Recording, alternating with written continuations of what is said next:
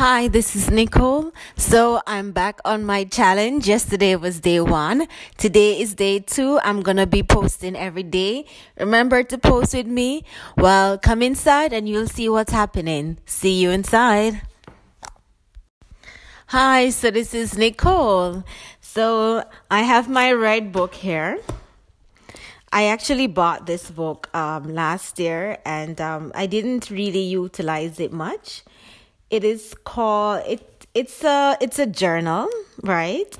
And it's by Moleskine It's a pretty cool journal. So if you're in the need for a journal, you can try Moleskine I opened the covers and I saw this that I wrote last year that I forgot about it. But this is what it says. We are only limited by our weakness of attention and poverty of imagination. That is some strong, simple words. I've, uh, I've, as I've gone through the year, I mean, last year, I'm not reflecting back on this quote, which you guys, you should do that. But every challenge that I've gone through or everything that I'm going through, it's it's just reaffirming this statement that we're limited that we are only limited by our weakness of attention.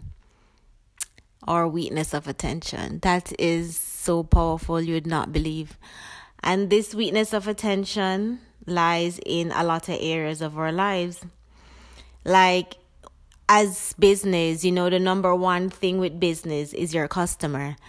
And a lot of us tend to focus on the functions, um, the semantics of business, but we don't look our customers in the eyes.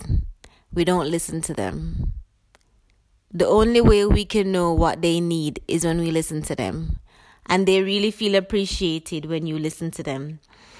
Like, for example, if you're starting a business and say you're selling donuts, for example, and you want to know how to make your donut shop be like the best donut shop ever.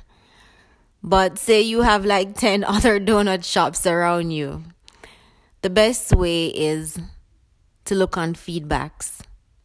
If you look what the customers are complaining about, then you can answer those questions in your donut shop and that is one way of outshining the others. So, weakness of attention, it's so, you would not believe it's so deep. This morning when I woke up, right, I was thinking, what was I thinking? I just lost my train of thought. You know, that happens. I was thinking that, um, that paying attention and listening to how you how you how you your words and listening to how you do things. Because there was another phrase that says um how you do one thing is how you do everything. And that statement is just mind blowing if you really sit down and give it some deep thought because we tend to think that okay, we can be messy in one area of our lives or one section of our lives, or you know, you could be a good entrepreneur but not a good family member. You could be a good entrepreneur but you're a little bit messy. But how you do one thing, you do all things. So, the area that you think you're actually good in, think again, right? Because basically I don't remember what the Bible said. It's like something to the nature, guys, don't quote me, okay? something to the nature of what is it pays for a man to something like win the world and lose his whole soul. And I'm just going to interpret that right now because of course the, the Bible can interpret in a different a lot of different ways.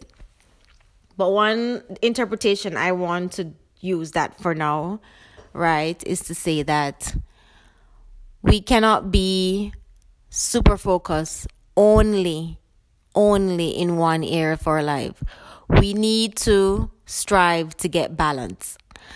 And yes, I know sometimes you have to focus for, say, you want to reach a certain goal. Yeah, focus on it. But if you're focusing, say, 90%, if you're focusing, say, 95%, right? Just timetable 1% to call your family, right? Timetable 2% just to take a walk outside because your body needs exercise, right? Just timetable another 1% to look on the kind of food you're putting into your diet because this will affect how you think, react to situations and people. Just think 1%, you know, are you taking time to relax? Just think 1%, are you giving back to charity? And that's just only 5%. Guys, you can just do something, even just for one minute, even if it's hard. Just for one minute. I know sometimes when we're super focused, because today, this week, 21 hours. it's 21 hours. This week, I've been super focused, and I can't believe I did five landing pages. Can you believe it? Five. So, you can do it. right? I was super focused and I took like maybe 10 minutes to talk to somebody else. Okay? And now I'm doing my podcast. So it's all about balance. And these things that are easy to do are easy not to do also. So you have to write down these one minute tasks, these tasks that is lasting for less than 10 minutes, and do them. Because if it's five tasks, 10 minutes, that's 15 minutes. And you can do 10 minutes like every other two hours and you'll be done. You know? So let's not forget this because being out of balance, well, nobody will profit. Your business wouldn't even last. Because what's the point of having all the money in the world and being unhealthy? Okay, guys. Well, that's all I have for you to now today. So I'll see you soon. Ciao.